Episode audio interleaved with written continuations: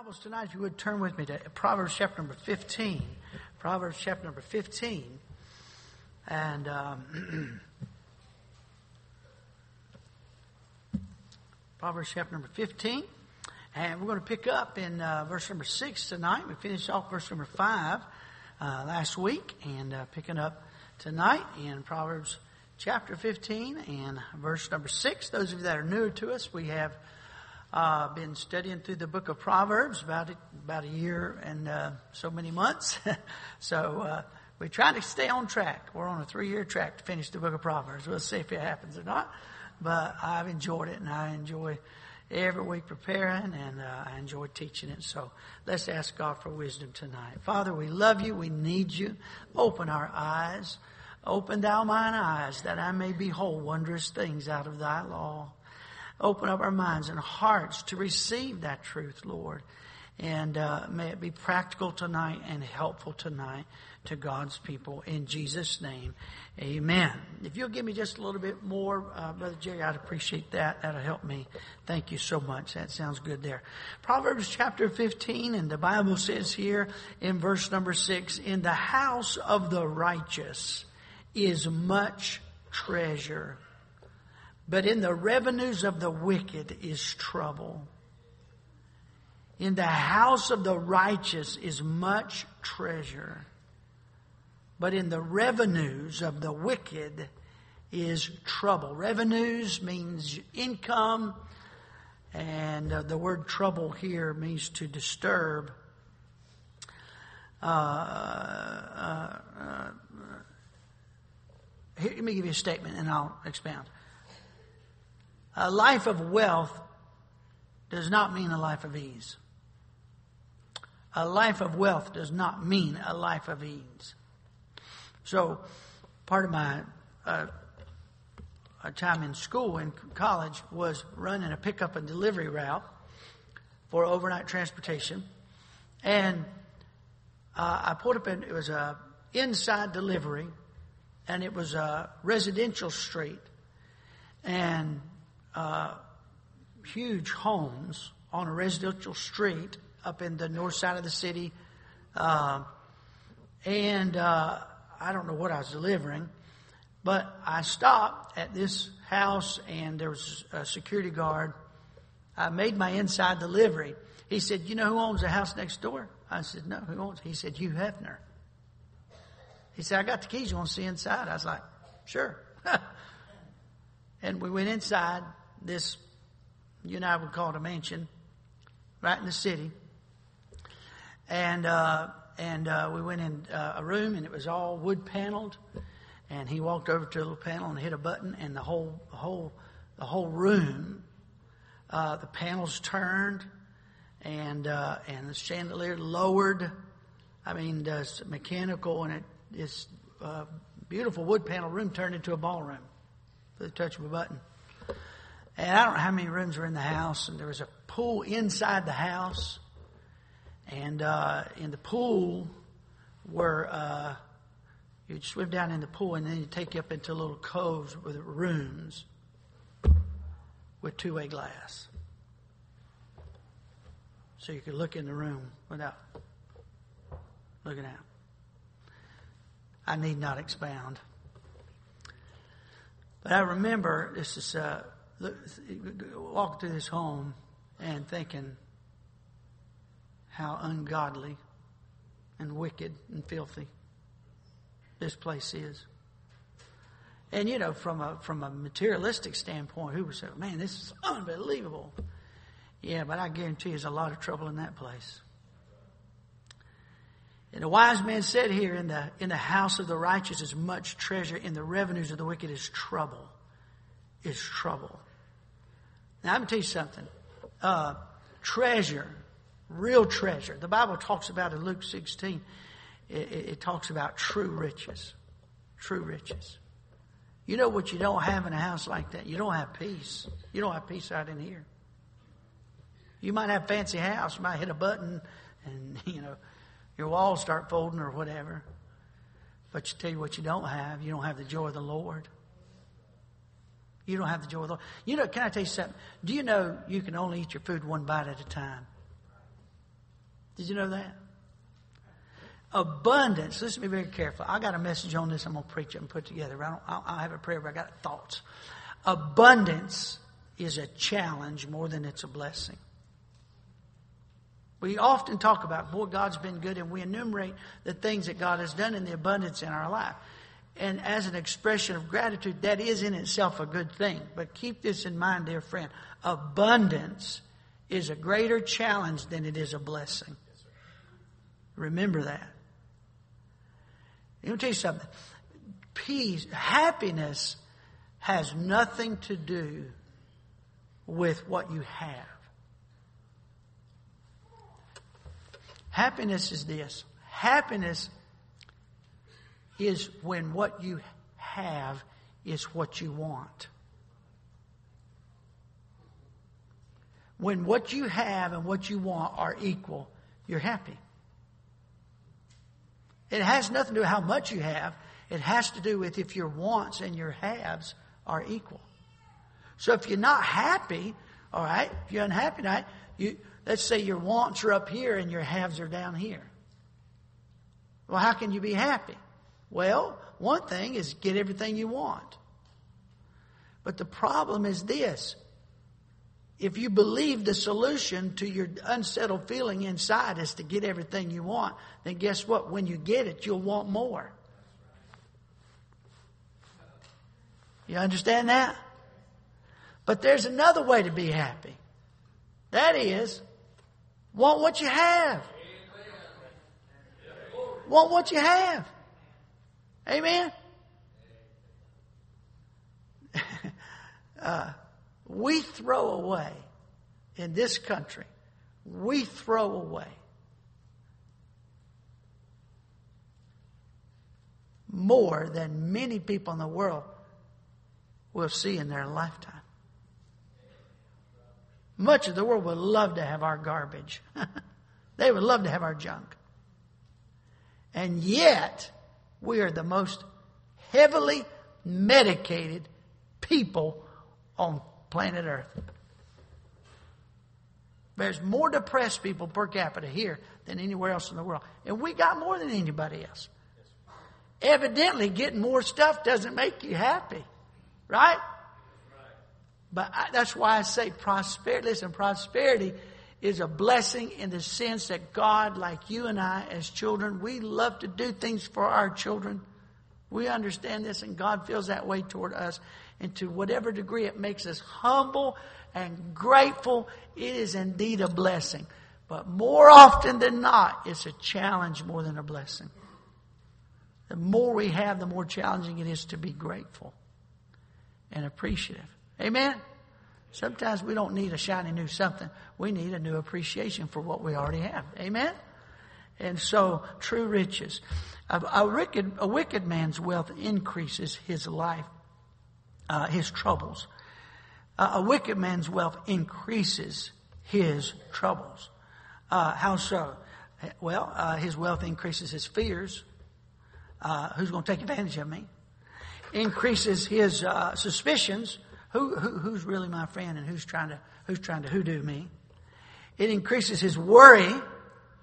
What's going to happen to all my stuff when I die? Riches increase also his ability to indulge in sinful pleasures, plunging him further into the woes of sin. Can I tell you something? Listen, if having enough money to buy a boat keeps you out of church on Sunday, I hope you lose your job. I don't really mean that. But I think you understand the point I was trying to make. Right? If having enough money to travel the world means that you're going to quit your Sunday school class and stop winning souls and not be in church faithfully, you'd be better off losing everything and starting over again. Amen? Amen. Yes. I'm all for, I, am God has blessed us abundantly. And I, I, I'm not, uh, uh, disparaging uh, success and so forth uh, uh, in, in, your work. And I want you to prosper. I want you, I, I, like the like the apostle said in the New Testament. I want your soul to prosper and your health. I want you to prosper physically, financially. I, I want you to, but not at the expense of our walk with God. Not at the expense of our peace. Not at the expense of a clear conscience. Amen? It's not worth it. It's not worth it. In the house of the righteous man are true riches, this verse says. Riches like love, like peace of mind, like joy, like wisdom, like knowledge, like a happy home, like a happy marriage, like contentment. These are treasures a wicked man knows, knows nothing about. Look at verse number seven. The lips of the wise disperse knowledge, but the heart of the foolish doth not so. The lips of the wise disperse knowledge. Um, uh, jot this down if you're taking notes. Knowledge is meant to be shared. Knowledge is meant to be shared. And, and I, am talking about, we're not talking about gossip here. I know something about so and so. But I'm talking about knowledge, things. Uh, I, um, by the way, I'm, hey, I'm so glad to see you tonight. God bless you. Amen. Little bus rider. Is this your first time to go to Patch Club? Wonderful. I'm so excited. You're nine years old. Sweet, sweet. You need to get to know this little girl. She is sweet as, as, as honey. She rides bus number two, and she's a good girl. And she's here tonight. And I'm so excited about that. You know what? She's going to learn things. Coming to Patch Club, she's going to learn things. Amen? She's become very faithful, very, very faithful. And, you know, knowledge is meant to be shared. Amen? Everybody ought to be sharing what God has shown you, what you know. I, remember years ago uh, going to a gas pump, and a 16 year old boy was on a van, church van with me, and I said, "Hey, you got? Why don't you get out? I'll go in and pay, and you uh, we're going to get twenty dollars worth of gas. You pump the gas, I'll go inside and pay." And I came out, the 16 year old young man, I came out, and he was standing at the gas pump looking at the gas pump. And all of a sudden, I realized I'd asked this 16 year old young man to do something. He had no clue how to do it. 16 years old, he did not know how to pump gas. You know why? His dad's been in prison his whole life. His dad's not in his life. He lives with his mom. His mom never taught him how to, you know, something just like that. As simple as taking time. I, I, yeah, I'm talking about spiritual things. I'm talking about teaching Sunday school. I'm talking about that. But I'm not just talking about that. I'm just talking about life knowledge. Amen? Life knowledge.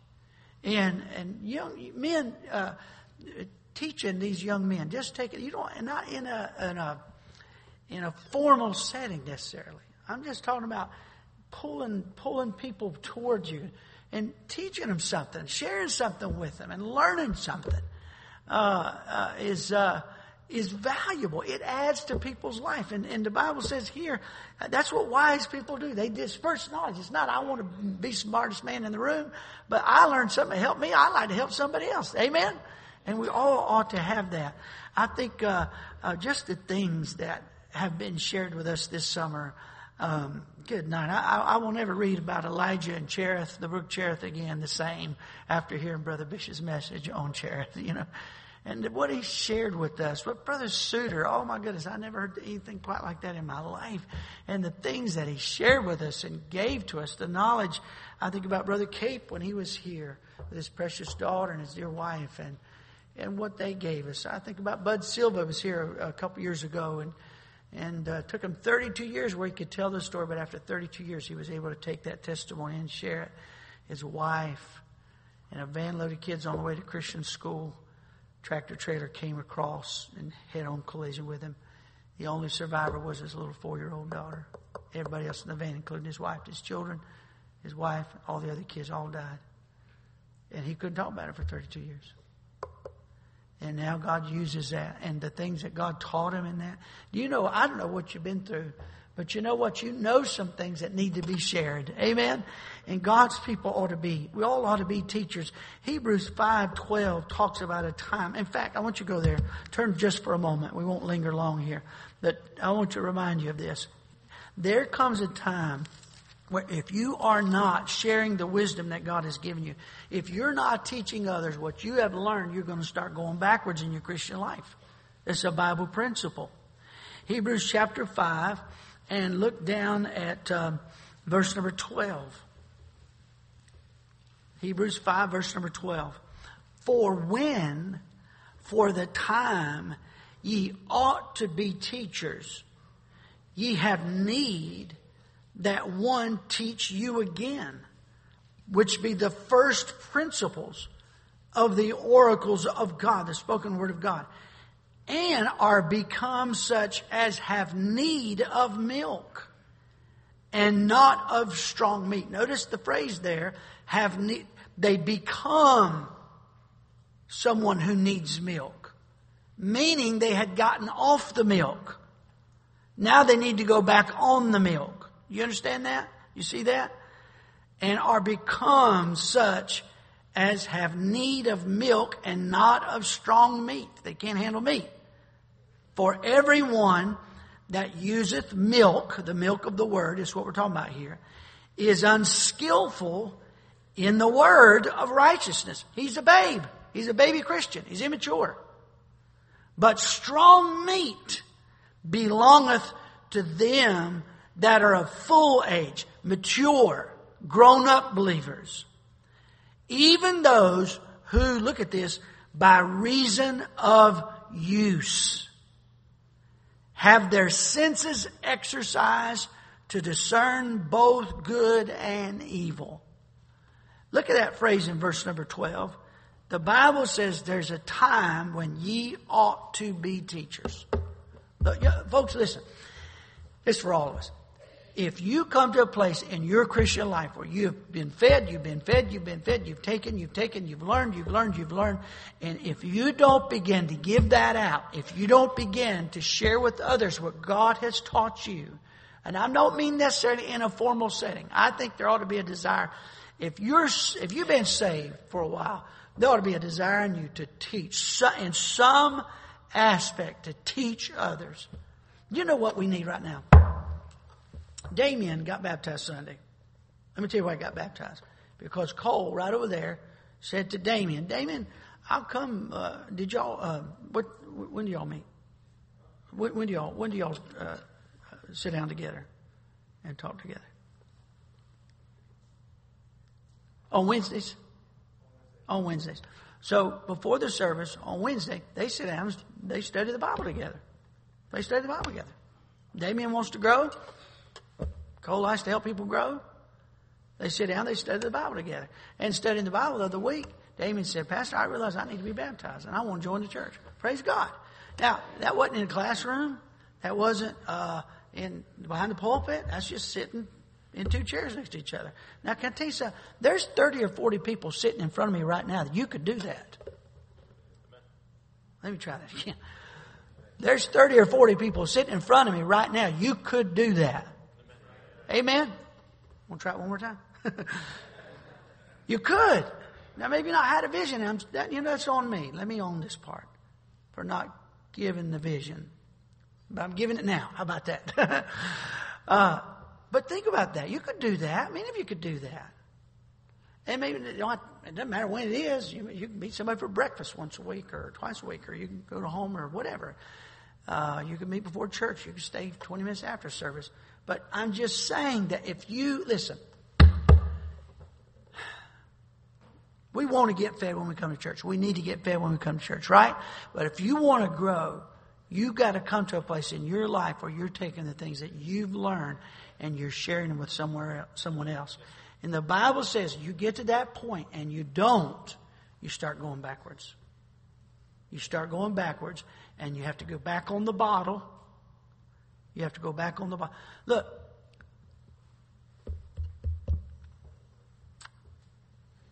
You know what happens when you're on the bottle? You cry a lot. You whine a lot. Somebody gives you a piece of meat, you choke on it. now we need some, you know what we need? I, I didn't think about it. It's not in the outline, but I like it. Just came up with it. You're going to like it. How many think you're going to like it? You know what we need in the Christian life? Some meat eaters. I like it. You like it? Amen. Thank you. we need some meat eaters. Amen? How you become a meat eater? You got to start teaching. A wise person disperses knowledge. Amen. All right, let's keep going. Uh, look, verse number eight. Uh, let's go, we're going to combine verse eight and nine. The sacrifice of the wicked is an abomination to the Lord. I stop there for just a minute. Well, sacrifice, I thought it was a good thing. I thought the sacrifice was a good thing. Here the Bible says the sacrifice of the wicked is an abomination to the Lord. But the prayer of the upright is his delight. Upright is sort of like our word straightforward. Maybe you'd say sincere. You might, maybe you'd say genuine. That's the, uh, what the word upright denotes. But the prayer of the upright is his delight. So this sacrifice, I'm talking about sacrifice of praise. It, this could be a sacrifice of prayer that's mentioned in God in the first half of the verse. He says, that, that word abomination means, it means it stinks in the nostrils of God. It, it's, it's, when you, when you get a whiff of something, you're like, oh, oh I'm going to regurgitate. That is the Bible word abomination. When God smells something and it's disingenuous, he goes, oh. Read the first part of Isaiah. He said, enough with your feasts, enough with your sacrifices. They, their, their religious exercise. He said, it is making me sick. You see, God looks right into our heart, doesn't he? And he knows hypocrisy. And so the sacrifice of the wicked is an abomination to the Lord. The prayer of, of the upright is his delight. He loves sincere, sincerity uh, in prayer and sacrifice. Verse 9 is closely associated. The way of the wicked is an abomination unto the Lord. But he that loveth, but he loveth him, God loveth him that followeth after righteousness. Let me give you a statement and I'll kind of explain it. God cannot be manipulated. God cannot be manipulated. you can't fake God out. That's what he's saying. You can't fake God out. Uh, today, in talking to this young man, this young Muslim man, I, I, I tried to share with him the the all, the gospel and religion can be summarized into two words. It doesn't matter what religion it is. It could be Catholicism, it could be Islam, it could be Buddhism, it could be uh, uh, uh, Hinduism. It doesn't matter what religion it is. All could be summarized in one word. And the gospel of Jesus Christ could be summarized in one word. Religion could be summarized in the word do. And the gospel could be summarized in the word done. Amen. Amen. Now, Hindus think you got to do this to, to make it to paradise, heaven, whatever. Muslims think you got to do this. Roman Catholics think you got to do this, so forth. You got to do this. You got to do this. Everybody's got their own to-do list. But the, but the bottom line is they have a to-do list. And if you don't do those things, you get you go you burn. See what the motivation of this is? Fear. Fear. The gospel is done. Jesus paid it all. All to him I owe. Amen. I don't have to help him out. He did it all. It's done. It's done. The great transaction's done. Amen. Amen. So guess what? My motivation is not fear. I'm not going to burn. It's done. I trusted his payment. Amen. I can't burn. God's not a liar. Amen. So guess what my motivation is? My motivation is gratitude and love. People that don't understand the gospel and think if you take away the motivation of fear, then nobody's going to live for God. My friend, bless, bless the Lord, oh my soul. Love is a much greater motivator than fear. I can get some people to do something out of fear. But buddy, if I convince them and show them that I love them, they'll bend over backwards and do things for me out of love they never would have done for me for fear. Amen? That's where martyrs come from. Martyrs come from. I'll lay my life down, deny Christ. Oh no. I love him too much. I couldn't deny him. So you can't, you can't manipulate the Lord. You can't fake him out. God is sickened by insincere sacrifice. If a wicked man wants something from God, let him humble himself, let him repent, let him yield and come sincerely, because the prayer of the sincere one, the upright one, God delights in. You remember King Saul? He had a, he had a, a commission from the Lord to destroy the Amalekites and in their totality. And, uh, and so what did he do? He half obeyed, and half obedience is what? It is complete disobedience. And, um, uh, and so when King Saul came walking up, uh, he said, uh, he said, uh, I, have done what the Lord told me to do. And nobody asked him, but he's feeling guilty. I've obeyed the voice of the Lord. and uh, and the truth is he hadn't. And what did what did uh, Samuel say to Saul? He said, Samuel. Samuel said to Saul, Saul, to obey is better than sacrifice. To obey is better than sacrifice. Amen. I fear this. I don't fear. I know. I, I, don't know anybody's heart, but I believe. I'll that way. I believe there's a lot of so called worship being lifted up as a sacrifice to God. And I, I have to think that God in heaven says, I don't like the smell of that. Now, let me tell you something. I'm not saying that, that the, the, uh, a, a young Christian can't worship God. If you're born again, you can worship God. Let me tell you something. But to embrace the world, hold the world's hand with one hand, and want to come over here and hold God's hand. Um, if you want to, if you, you you want to worship the Lord, then you need to let go of the world's hand. Amen.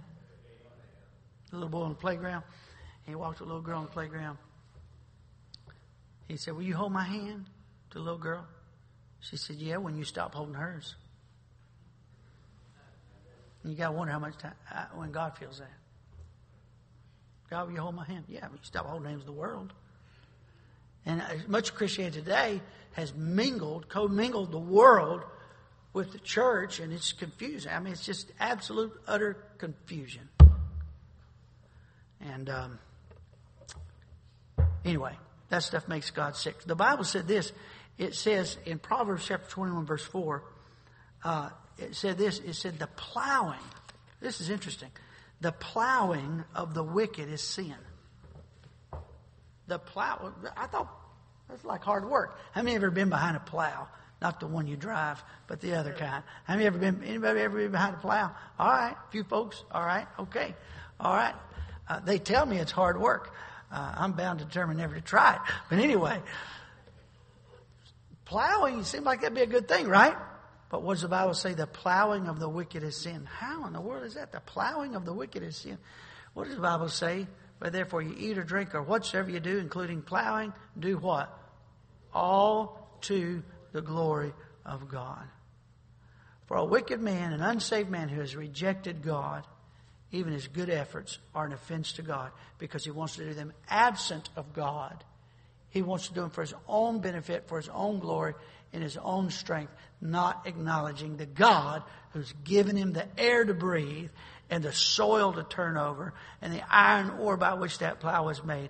And God said, You plow in rebellion against me. And he said, That makes me sick. We owe everything to God. Amen. A simple, sincere prayer is His delight. I was praying with one of our men, one of our African men this week, came to my office.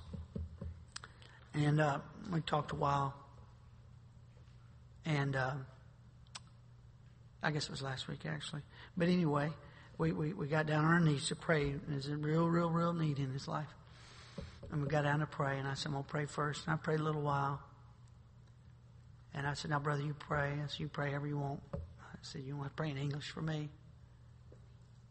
And that sweet man began to pour out his heart to God. I mean, it, it's ripped my heart out, praying in his native tongue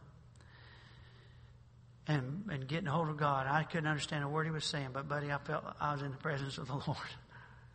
It was a humble, sincere heart cry, and he prayed for a good while in there, and it moved my heart.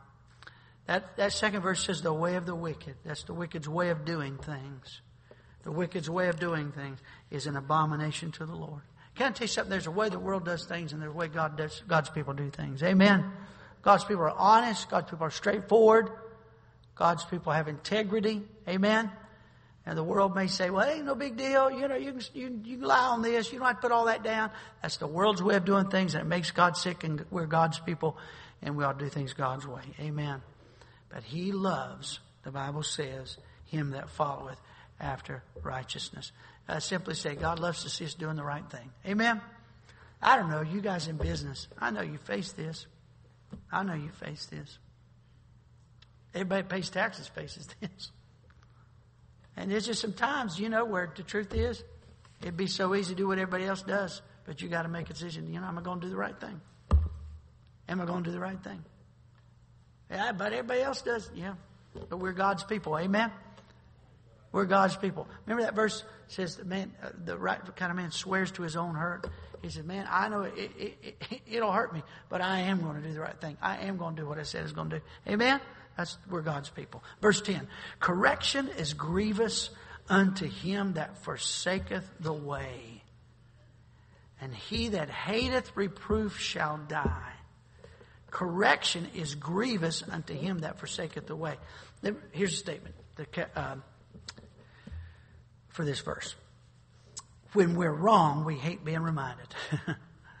when we're wrong, we hate being reminded. When we're wrong, we hate being reminded.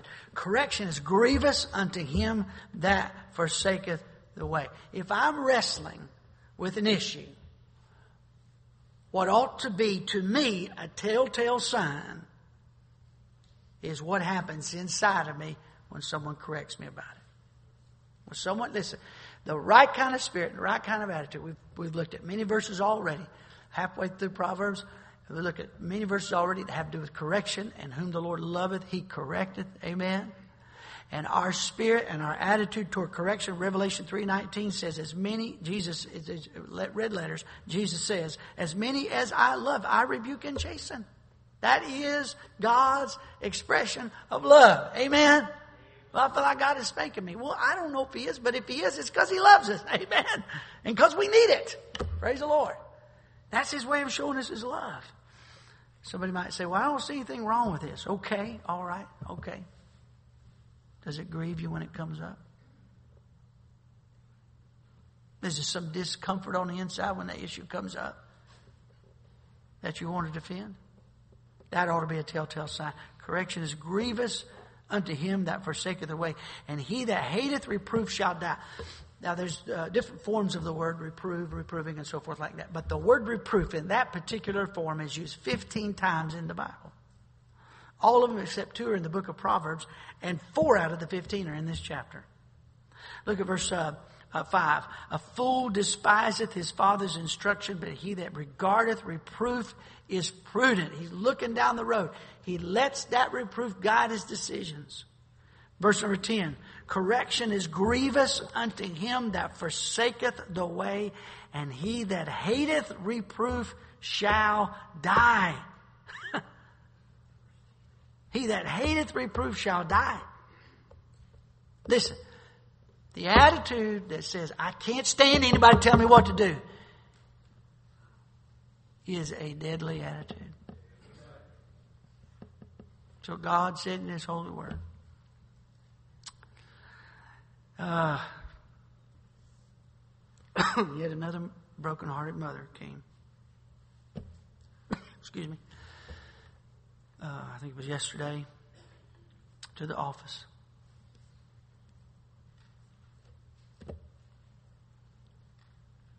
Her son was my age. He was often reproved. Often reproved. The Bible said, He that is often reproved and hardeneth his neck shall suddenly be destroyed in that without remedy and his was without remedy, and she's brokenhearted. Verse 31 is the other place in this chapter. The ear that heareth the reproof, same chapter 15, 31. The ear that heareth the reproof of life abideth among the wise. Reproof is life saving. Amen? It'll save your life. Verse 32 He that refuseth instruction despiseth his own soul. But he that heareth reproof getteth understanding. If a person just simply refuses to listen to instructions and good counsel and good advice, the Bible said he is despising his own soul, his own soulish well being. That's your part of you, that's your mind, that's your decision making, that's where your emotions reside. And you're, you're, you're despising your own soul. Verse 11 Hell and destruction are before the Lord, how much more then the hearts of the children of men? Simply stated, God sees our hearts. Amen.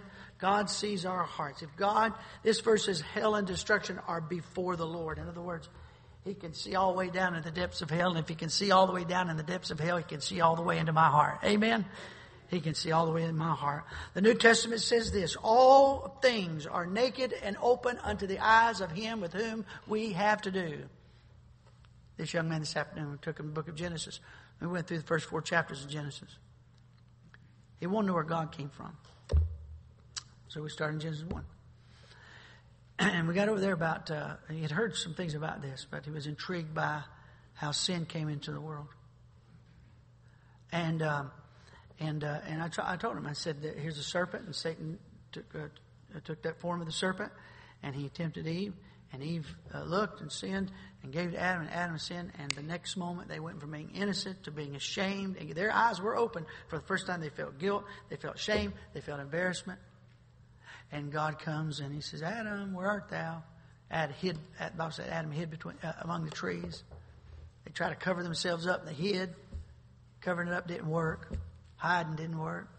God finally called him out and said, Adam, um, Adam said, I was naked and ashamed. He said, Who told you that? You didn't eat the fruit. You didn't eat the tree, did you? He said, Eve made me do it. Eve said, The serpent made me do it. And so we try to cover it up, we try to hide, we try to blame someone else, and we get no relief, right? It doesn't work. Still troubled in our souls. All things are naked and open under the eyes of whom we have to do. He alone, as the Bible said, is a discerner of the thoughts and intents of the heart. The heart is wherein uh, lie the affections, the sentiments, the desires, the motives, the intentions, the doubts, the fears, the loves, the resentment. Look, you want to know what's in your heart. First of all, the Bible said this the heart is, above all things, it is what? Deceitful. Do you know this? You are more likely to be deceived by your own heart than you are the devil himself. You're more likely to be deceived by your own heart than you are the devil himself. That's what the Bible says. He's the father of all lies. But the Bible says the most deceitful thing is your own heart. You know, this, if you got loving people in your life that see something in your life that you don't see in your own life, you ought to thank God for that. Amen? And you not, ought not quickly dismiss it. Yes, the heart is deceitful above all things. The great, sometimes you've heard this before. Maybe the greatest delusion. I have a good heart. Have you ever heard that? Hey, if you die, you know, you go to heaven. I think I would. I have a good heart. that person is well entrenched in self-deception, right? Because the Bible said the heart is desperately wicked. Who can know it? Right?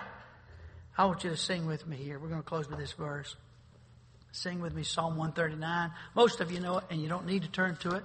But the last two verses is what I want to emphasize. The last two verses, Psalm 139. If you don't um, know this, turn to Psalm 139, verse 17 and 18. We're going to sing. And then we're going to finish with verse 23 and 24. We sing verse 17, 18, 23, and 24. When we get to verse 23 and we sing this, look, God's word says our heart is deceitful. If you want to know your own heart, you have to ask God to reveal your heart to you. If you want to know what's in your heart, you got to talk to God because God knows our hearts. He can see down the depths of hell. He can see in our hearts, is what the verse says. If you want to know what's in your heart, you got to go to God and say, God, will you show me my own heart? We sing this, uh, the psalmist uh, uh, uh, uh, prayed this prayer here. David wrote these words, and he that's what he said. He got he said, "Search me, O God." Sing with me. How precious also are thy thoughts unto me, O God. How great is the sum of them. If I should count them, they are more in number than the sand. When I awake, I am still with thee. Sing this from your heart now. Search me, O God, and know my heart. Try me and know my thoughts and see if there be any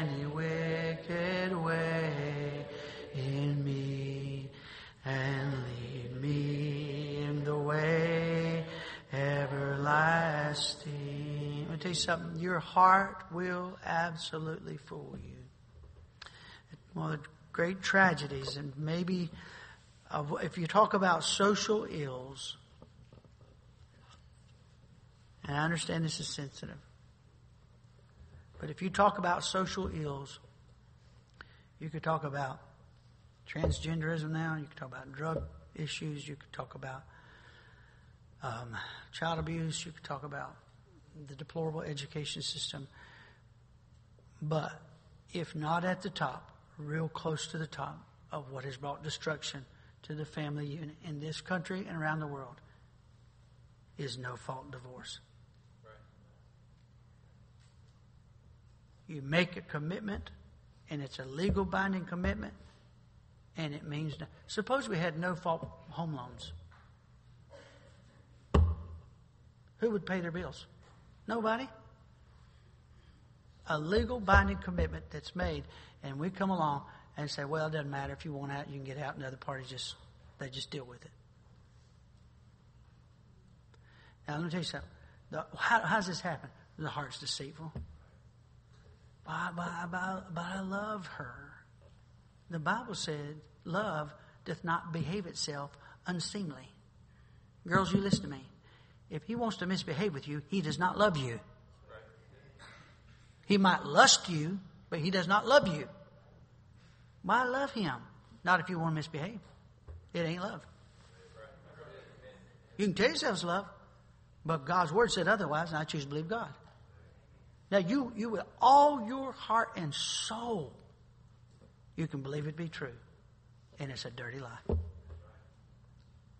Me, if the devil himself came to deceive you, he couldn't do a good as job as your own heart could do. But I don't love him anymore. And the Bible says love never faileth. But he understands me. She understands me. The Bible says you don't even understand yourself. What you better do is trust what God has to say about our hearts. Amen? And follow Him. He's pretty smart about those things.